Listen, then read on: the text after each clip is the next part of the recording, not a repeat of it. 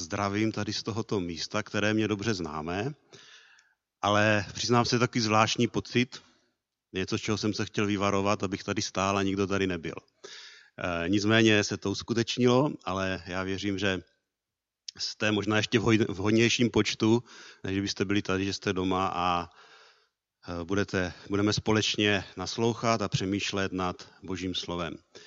Já bych na začátku přečetl jeden verš, o které jsem musel přemýšlet, dřív než, se, než, než začneme mluvit o tom našem textu. A to je o pokoj verš. A myslím, že do této, doby, do této doby tento verš je pro nás takový důležitý. A pán Ježíš říká tady toto. Pokoj vám zanechávám. Svůj pokoj, pokoj vám dávám. Ne jako dává svět já vám dávám. Ať se vaše srdce nechvěje a neděsí. Ať se vaše srdce nechvěje a neděsí. To je moje přání pro nás, pro všechny, aby jsme mohli tady v této době, která je nevyspytatelná, zažívat pokoj, který nemůže dát tento svět, který dává jedině Bůh. A Pán Bůh je stále stejný ve své moci, lásce i přítomnosti, takže je přítomen tady, protože je na nás tady víc než tři a je taky přítomen u vás eh, před obrazovkami, monitory a všude tam, kde jste. My jsme se domluvili jako starší, že budeme dál pokračovat v probírání Božího slova a to je list Timoteův. Takže já vás prosím, aby jsme si, abyste si otevřeli první Timoteu, druhou kapitolu. A teďka můžete doma použít cokoliv máte, i ty oprášené Bible nebo zaprášené i monitory a všechno. A bude to druhá kapitola, 8. až 15. verš. Nevím, čím jsem si to zasloužil, že jsem dostal takový náročný text, ale věřím, že s boží pomocí to dáme dohromady. Dřív než to budu číst, tak bych rád uh, připomněl eh, celý list Timoteovi, to znamená záměr toho listu a ty hlavní témata. Takže ten záměr listu, téma listu je, že Timoteus, Pavel pozbuzuje Timotea k boji proti falešným, falešnému učení v Efezu a k ustanovení vedoucích, kteří by mohli dělat to tež. Takže to je záměr apoštola Pavla pozbudit Timotea k boji proti falešnému učení, dát řád a k ustanovení vedoucích, kteří by potom mohli dělat to tež. A máme pět základních témat v této knize. A na to se podíváme, aby jsme věděli, kde jsme. A to je, to první téma je zdravé učení, o jsme mluvili, veřejné bohoslužby, to nás čeká dneska, vedení církve, osobní kázeň a péče o lidi v církvi. Takže to současné kázání v té druhé kapitoli 8 až 15. verš se týká té části veřejných bohoslužeb a jenom připomenu, minule jsme mluvili o důležitosti modlitby bez předsudku za všechny, aby jsme mohli žít pokojně poznali, a lidé poznali Krista. A dneska máme hodně těžkou pasáž, která se týká veřejných bohoslužeb a řádu. Se přiznám, že hodně jsem o tom četl, přemýšlel, četl různé komentáře, jak to vyložit a nebylo to jednoduché. Dokonce i moje žena mi řekla, zabírá ti to tentokrát nějak moc dlouho. A je to pravda. A uvědomuji si, že jsem zdaleka nepokryl všechno. Takže pojďme teďka s boží pomocí do toho. Takže já bych přečetl první Timotovi, druhá kapitola, 8. až 15. verš. A budu to číst ze studijního překladu, tak jak máte na té prezentaci. Chci tedy, aby muži, aby se muži modlili na každém místě, pozvedajíce svaté ruce bez hněvu a sváru. Stejně i ženy, ať se v slušném oděvu zdobí, počesně a střízlivě. Ne účesy a zlatem, perlami nebo drahými šaty. Nýbrž dobrými skutky, jak se sluší na ženy, které se přiznávají k zbožnosti. Žena se učí v tichosti a s veškerou podřízeností. Nedovoluj, aby žena učila nebo měla moc nad mužem. Nejbrž má být v tichosti. Neboť první byl utvořen Adam, potom Eva. A nebyl sveden Adam, Žena byla zcela svedena, upadla do přestoupení. Bude však zachráněna skrze rození. Ženy jsou zachráněny, se trvají ve víře, lásce a v posvěcení spolu ze střízlivostí. Jsem to rozdělil na dvě části. Tu první, osmý a desátý verš jsem nazval jako důraz na vnitřní postoj při modlitbě. A ta druhá část je řád pro muže a ženu v církvi. Takže pojďme se podívat, co nám Bible říká pro chlapy. Takže to je ten osmý verš. Chci tedy, aby se muži modlili na každém místě pozvědající svaté ruce bez hněvu a sváru. Zvedání rukou. Proč se to tam píše? Je to běžná praxe ze starého zákona. Bylo to něco, co byl obvyklý postoj modlitby ze, ze židovských synagog, kde se židé modlili a ten, kdo se modlil, měl zvednuté ruce a bylo jasně vidět, že on se modlí. A ten, kdo se modlí, tak většinou vedl celé zhromáždění. Byl často vpředu nebo byl na nějakém viditelném místě. A to, co poštol Pavel říká, neříká, že se takhle máme modlit, protože v Biblii máme mnoho modlitevních postojů. Člověk sedí, stojí, leží, klečí, zvedá ruce. Ale on říká, že jsou důležité charakteristické věci, když se modlíme jako muži. A to je ve svatosti.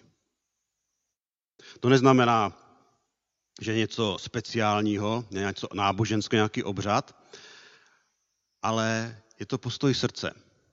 A ten důraz je kladen, ať se modlí, pozvědající svaté ruce. Svatý znamená oddělený od zla. A k jakého konkrétního zla? Bez hněvu a sváru. Bez hněvu, sváru, nezhod, hádek. V podstatě říká, jestli se modlíte a vedete to zhromáždění, měli byste mít vztahy dané do pořádku. Nemělo by tam být něco, jako je hořkost, jako je zloba, jako je naštvání, jako je něco, co je nevyřešeného, protože potom to vede k pokrytectví. A poštol Pavel v podstatě říká, když vedeš zhromáždění, ujistí se, že není hořkost nebo hněv ve tvém srdci. Je to důraz na ten vnitřní postoj, spíše než na ty vnější věci. Muži, zvedejte ruce, pozvedajte své svaté ruce bez hněvu a sváru. To je ten první důraz. A pak je taková spojka, říká stejně i. Stejně také. Je to ta stojná pasáž, která se může týkat modlitby, může se týkat právě toho společného zhromáždění. Rovněž. Mluví o tom, že ženy se taky mají modlit. A mluví se o tom, jak se modlí, nebo jak vystupovat, nebo jak mají vypadat, když jsou na očích v církvi když se jedná o společné zhromáždění věřících. Jo, to, to slovo rovněž také ženy znamená, když tam jste, když jste na té společné bohoslužbě. Buď se modlíte, a tím potvrzuje i, co je v Korinském napsáno, že ženy se mají modlit, mají prorokovat. To znamená komentovat písmo, vysvětlovat ho. A říká, když toto děláte, tak mám pro vás nějaké připomínky, co se týká módy. Stejně tak ženy, ať se ve slušném oděvu zdobí počesně, střízlivě a tak dále. Já to přečtu ještě v jiném překladu, z, jedna, z překladu 21. století. Pokud jde o ženy, se zdobí upraveným oděvem. Cudně, rozumně, ne nápadnými účesy. Zlatem, perlami nebo drahými róbami.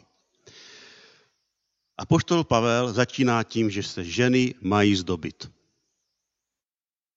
Stejně, jo? jak se mají zdobit. On říká jenom, jakým způsobem ty věci mají dělat, aby to bylo správné, aby to bylo v řádu. To slovo zdobit se v řečtině je slovo kosmein. Od toho máme slovo kosmetika. Takže Pavel říká, ženy používejte kosmetiku. Nebojte se toho. Jděte, jděte do toho. Starajte se o sebe. A teďka několik eh, jenom krát, krátké poznámky k těm eh, jednotlivým slovům. To první, slušný nebo vhodný oděv. Upravený oděv.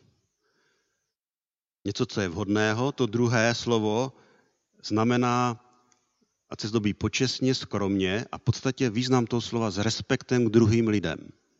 Musíte si uvědomit, že byste ten váš oděv nebo to, co máte, musí být nějakým způsobem respektem k druhým lidem. Pak je střízlivě, diskrétně. A to slovo znamená sebeovládání, zdravý rozum, neprovokativně, neprovokovat.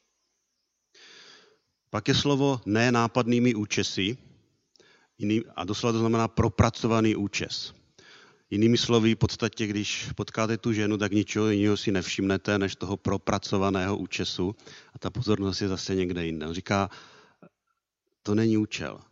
To poslední ne zlatém perlami nebo drahými, jinými slovy, příliš mnoho šperků, příliš mnoho uh, něčeho drahého na sobě, všechno, co by vás, na vás mělo upozornit.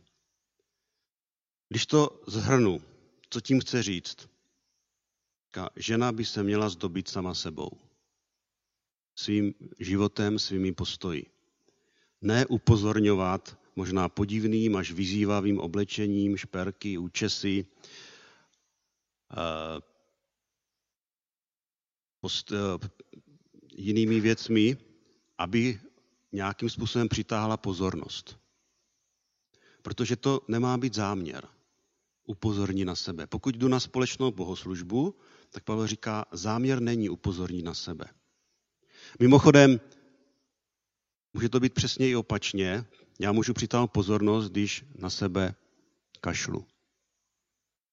Žena může upozornit na, na, na sebe i tím, že se zanedbává, je nedbale oblečená, špatně upravená. Takže on říká, čím se má nějakým způsobem, jak má se chovat nebo oblékat, jak se má zdobit, tak to má být něco, co je přiměřené, co je vhodné a co nějak neprovokuje druhé eh, a není ten záměr upozornit na sebe.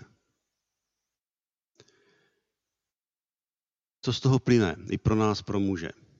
Zkusme o tom přemýšlet chvilku.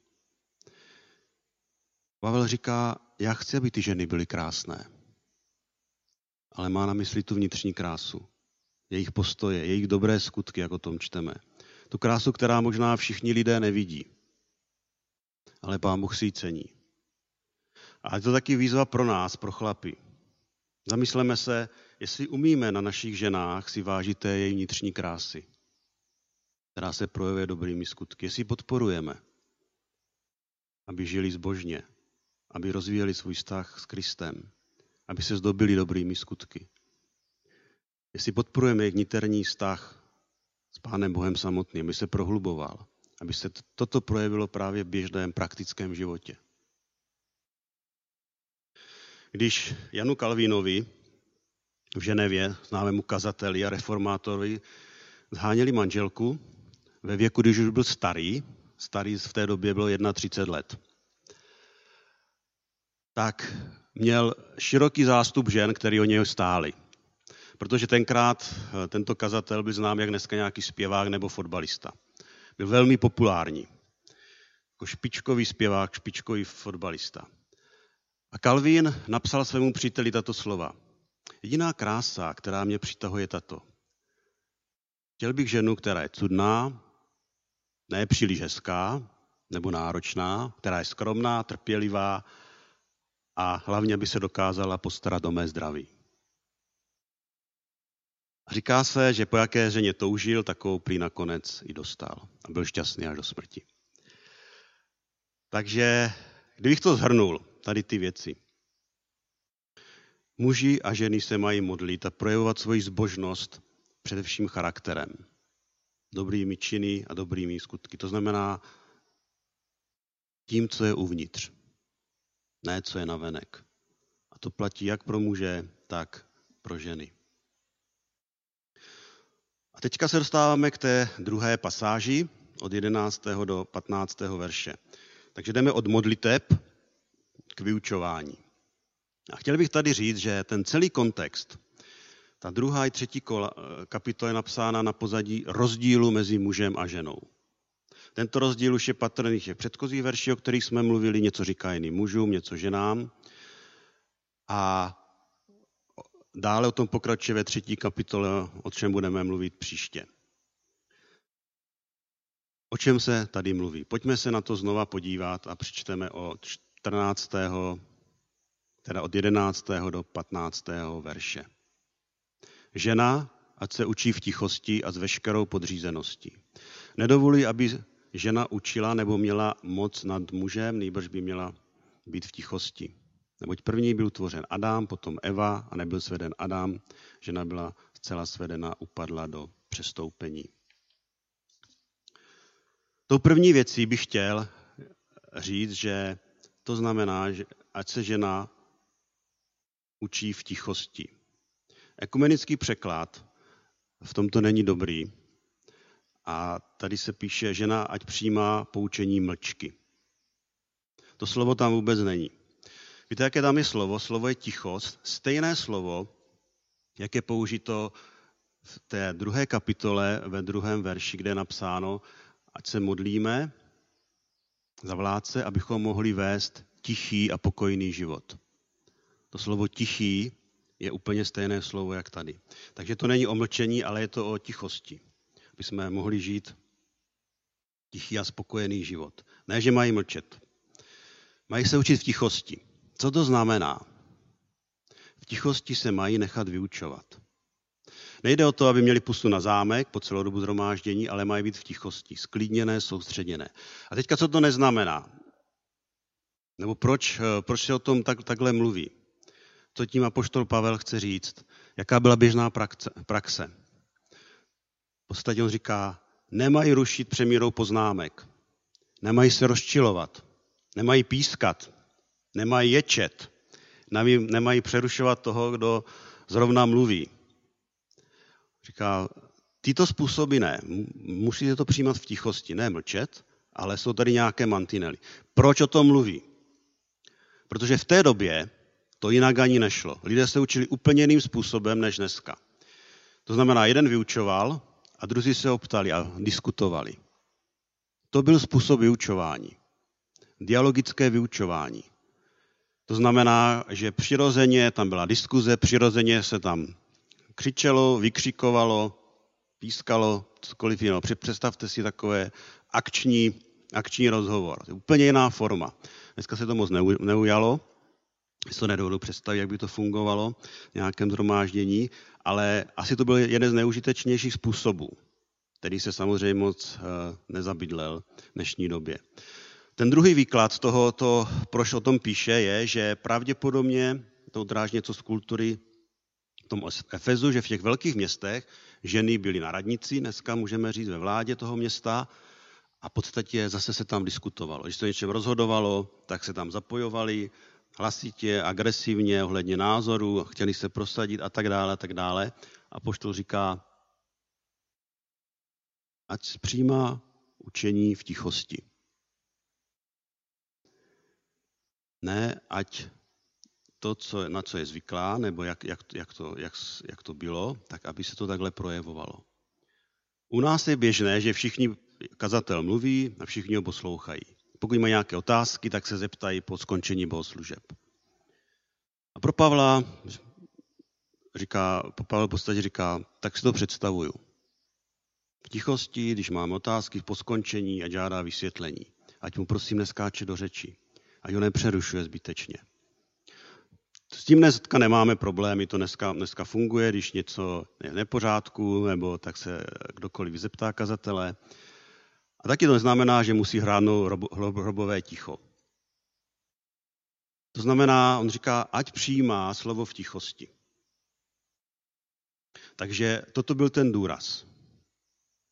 Neskákat, nebýt, nebýt možná agresivní, ale to je hodně podmíněno tou kulturou, která v té době panovala, tím dialogickém vyučování.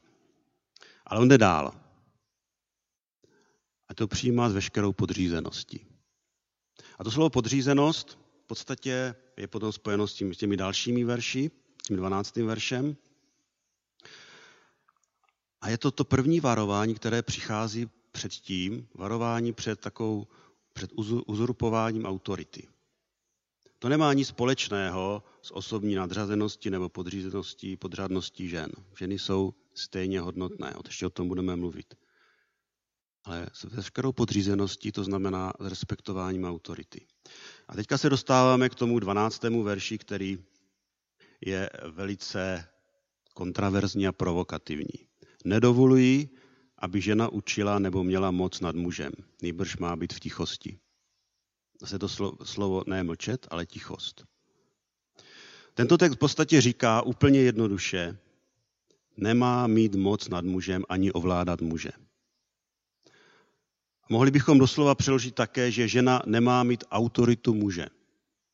Nemá si přivlastňovat něco, co náleží muži. Nemá být jako muž, protože žena není muž a právě tak muž nemá být jako žena. A tento princip, a to chci zdůraznit, platí výhradně pro církev. To není, toto uspořádání neplatí všude. To neplatí ve firmách, neplatí to ve sportu, v coachingu a tak dále a tak dále. A poštol Pavel toto zaměřuje na veřejné bohoslužby. Obecně to platí muž i žena mají stejnou hodnotu před Pánem Bohem. A v Kristu není rozdílu mezi mužem a ženou. Galackým se o tom píše. To duchovní postavení každého věřícího v Kristu je stejné. Všichni jsme se stali dědici Abrahamova zaslíbení na základě milosti. Ať jsme měli jaké postavení, ať to byl otrok, římán, řek, ať je to muž nebo žena. Ale v tom verši se vůbec nemluví o našich rolích. Protože není rozdílu na jedné straně mezi mužem a ženou, před Bohem v hodnotě, v duchovním postavení, ale na druhé straně od stvoření máme, že každé, že muž i žena mají svoje role, které se by měly zachovávat. Takže co s tím? Je několik výkladů. Já jenom přečtu. Ta první, první výklad, takový hodně zajímavý, je, co se týká, kdy teda žena nemá učit. Jeden výklad jednoduše říká, Pavel se mýlil. Prostě nemá pravdu. Pavel je dobrý učitel, dobrý kazatel, ale toto se nám nehodí. A četl jsem několik komentářů, že prostě Pavel tady nemá pravdu. Tečka. Druhá, druhý výklad je, že se jedná pouze o ženy v Efezu. Je to dobové pouze pro ty ženy, které tam byly, protože si přinesly zvyky z nějakého feministického kultu a učili tam bludy. Jinými slovy, historická záležitost. Třetí výklad je, že se žena nemá učit jenom v případě, že chce mít moc nad mužem. Že chce usurpovat jeho autoritu. Jinými slovy, musíme zkoumat její záměr. Protože nemá být, uh, jinak je to všechno OK. Takže pojďme se podívat, co to přesně znamená. Když žena nemá učit. Nedovoluj, aby žena učila nebo měla moc nad mužem, Tady jde o vyučování v církvi, o vyučování duchovním věcem, duchovním pravdám, které jsou spojené s autoritou. Ještě jednou. Jedná se o vyučování duchovním pravdám, které jsou spojené s autoritou. Jde o tu autoritu. Nemají být učitelé, kteří mají autoritu v církvi, kteří mají určitou pozici a ještě o tom budeme mluvit. To neznamená, že žena nemůže mluvit o duchovních věcech. Musí, má, stejně jako muž. I žena je povolána k tomu, aby svědčila druhým lidem. A když svědčíme, vysvětlujeme evangelium, tak v podstatě vyučujeme. Ale to není učení, o kterém se tady mluví. Zde to učení je spojené s autoritou. Kdo vyučuje druhé, stojí v autoritě, kterou mu dává Boží slovo, které vyučuje. A říká, to není něco, co já dovoluju ženám ve vztahu k mužům. Neznamená to, že ženy vůbec nemůžou učit, naopak. Se podíváme do lista Titovi a budeme ještě o, tom mluvit, kde je napsáno Titovi druhá kapitola, starší ženy, ať vyučují mladší ženy. V dobrém vedou je k tomu, aby měli rádi své děti, muže a tak dále. To stejné matky. Podobně matky jsou zodpovědné za to, aby vyučovali své děti příslově napsáno, můj synu, poslouchej otcovo káráním a činným vyučováním, poučování neopovrhuj. To stejné Timoteus měl matku a babičku, která ho vyučovala. A v té třetí kapitole druhé listu Timotovi je napsáno, že veškeré ty spisy, které znáš, si dostal od matky a babičky, který zasáhli do jeho života, který ho vyučovali. To stejné máme, kdy vlastně i Priscila a Aquila, a o, o tom možná o, o, tom se, o tom budeme mluvit později, princip nebo vyučování, případ vlastně Aquily a její a manželky Priscily, kdy vzali Apola, vymluvného řečníka rané církve, stranou a vyučovali ho. Takže tam byli oba, jak muž a žena, vyučovali Ježíšovým doktrínám Apola, což byl významný učitel rané církve. Ale bylo to soukromně. Proč je to pro nás těžké eh, tady, proč je to kontraverzní text? Jedno prostého důvodu že žijeme v době, kdy ženy nechtějí, nemají, nebo je to těžké respekt, uh, úctu a respekt mužům. Na druhé straně muži nechtějí být iniciativní, nechtějí sloužit. Jak často každý myslí jenom na to, jaký má nárok. A ženy často chtějí vyučovat a mužům se nechce vést. A rádi to jim předávají. Někdy jsou lídní, někdy lhostejní, někdy se bojí. A proto ten kontext je, tento text je takový kontraverzní. Celý ten důraz je na tom, aby každý z nás, jak muž, tak i žena, jsme vzali svoji zodpovědnost za své role. Každý máme svoji roli. My máme být ti, kteří vedou, kteří jsou aktivní, kteří se podílejí na tom chodu. A ženy jsou ty, které respektují, které pomáhají a které vyučují tam, kde to Bible dovoluje a kde to je zcela v pořádku. Jak Pavel odůvodňuje svůj postoj? Na základě čeho on k tomu přišel? A to je ten 13. a 14. verš. Neboť první byl utvořen Adam, potom Eva. A nebyl sveden Adam, žena byla zcela svedena, upadla do přestoupení. Všimněte si, že Pavel vůbec nemluví o nějakém kulturním pozadí, ani, ani eh, jak by to mohlo nebo nemohlo být, ale bere přímo příběh stvoření. Jde do Genezí, do první, druhé, třetí kapitoly. Bere to vážně doslovně. Říká, muž má vést ženu, protože muž byl stvořen první a teprve potom žena. To je Pavlovo vysvětlení. To vysvětlení není poplatné ani době, ani kultuře. A vidíme, že žena byla stvořena z muže a pro muže. Muž byl stvořen, aby vedl, vyučoval, staral se, sloužil. Žena byla stvořena jako pomoc jemu rovná. Stejná hodnota, jiná role, jiná zodpovědnost. Povinností muže je, aby vedl, vyučoval, bral tu zodpovědnost. A v podstatě Pavel říká, je to Bůh, který tento řád dal, řád stvoření. Bůh je ten, kdo stvořil autoritu, on si to nevymyslel. A to je něco, co vychází přímo z boží přítomnosti, z řádu, který je taky uvnitř boží trojice. Jenom zkuste o tom přemýšlet chvilku. Boží trojice. Všichni jsou jedineční, všichni mají stejnou hodnotu. Bůh Otec miluje syna. Syn se podřizuje otci a dokonale ho poslouchá. Otec dává synovi ducha a syn posílá ducha a duch, který vychází z otce, zvěstuje všechno, co přijímá od syna. Taková dlouhá věta, není to moje věta, ale vidíme ten princip autority a podřízenosti uvnitř Pána Boha, uvnitř Boží trojice. Při současném zachování rovnosti všech osob. A to je to stejné, co Pán Bůh chce tady. Je to způsob, jak Pán Bůh stvořil svět, je to způsob, jak stvořil nás, je to způsob, jakou nám dal autoritu, jak stvořil ten řád. Je, je pravda, že žena byla oklamána, že Adam nebyl oklamán, protože on dobře věděl, co dělá. On prostě neposlechl. Muži mohou být taky podvedení. Z toho verše nevyplývá, že nemohou. Mohou. Ale ten argument apoštola Pavla je, že méně pravděpodobné, že, budou, že méně pravděpodobné, že oni budou podvedení než ženy. Ale ta argumentace je v podstatě, že Eva opustila tu pomocnou roli a vzala tu roli toho Adama, že přesvědčila Adama, aby neposlechl Pána Boha. No Adam to z radosti prostě udělal. Co to znamená konkrétně? Co to znamená pro nás?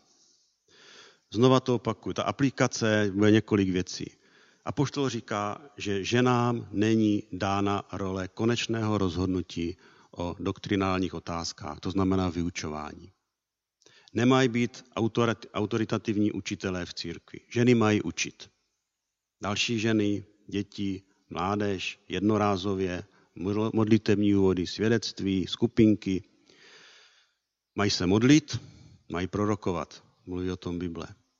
Mohou tyto role plnit úžasným způsobem, protože jim by byly dány stejné duchovní dary jako muži. Ale ta autorita je dána muži.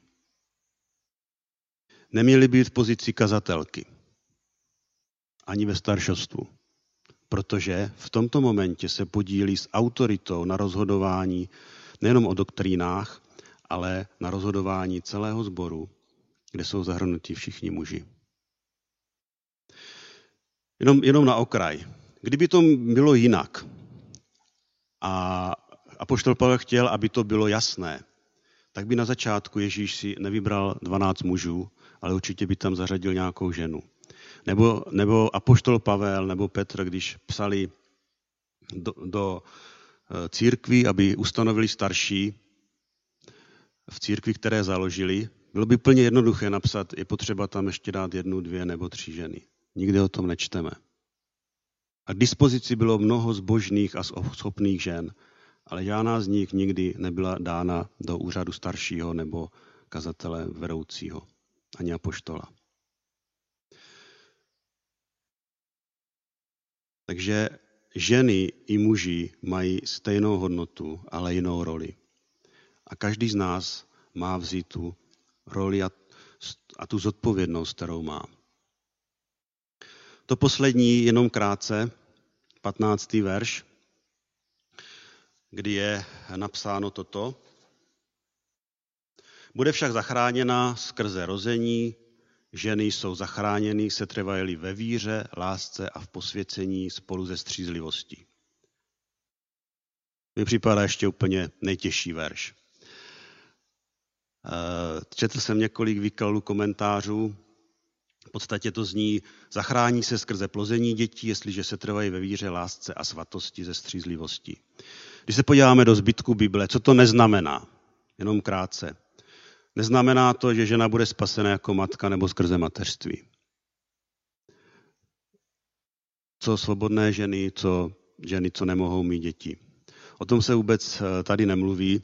Celá Bible mluví přesně opačně, že jedině spasení je skrze Pána Ježíše. Ale asi nejlepší komentář, který jsem četl a který toto vystihuje, je tady toto. Žena najde největší spokojenost a smysl v životě ne při hledání mužské role, ale při naplňování božího záměru pro ní jako manželku a matku ze vší vírou, láskou a posvěcením. Jinými slovy, ta žena, pokud může vdát, má děti, tak najde největší smysl a spokojenost právě když přijímá tu roli, kterou má. Protože celá ta pasáž je o roli muže, o roli ženy. Naplňování božího záměru pro ní jako manželku, matku ze vší vírou, láskou a posvěcením. Když jsme to všechno zhrnuli, tento text, podíváme se na ten poslední slide, ty první dva verše 8 a 9. Naše chování a projevy i zevnějšek mají být takové, aby nikoho nepohoršovali a nestali se příčinou kritiky církve. Proto apoštol Pavel říká, je potřeba mít řád při bohoslužbě. A ta druhá věc je, jako muži a ženy máme respektovat boží řád v církvi. Být aktivní v našich zodpovědnostech. Pokud my jako muži nebudeme aktivní v našich zodpovědnostech, tak se nemůžeme divit, že ženy přeberou iniciativu, aby se vůbec něco dělo. Věřím, že Pán Bůh je božem, Bohem řádu a věřím, že i tento text nám může pomoct tomu, abychom my sami přemýšleli, jestli se držíme těch zodpovědností, které máme, a taky jestli dbáme na to, aby ten náš vnitřní stav, to naše nitro, naše srdce bylo tím, co dává tu hodnotu bylo tím, co ukazuje na ty dobré skutky, na ty naše postoje víc, než na to, jak vypadáme nebo co máme na sobě. Amen.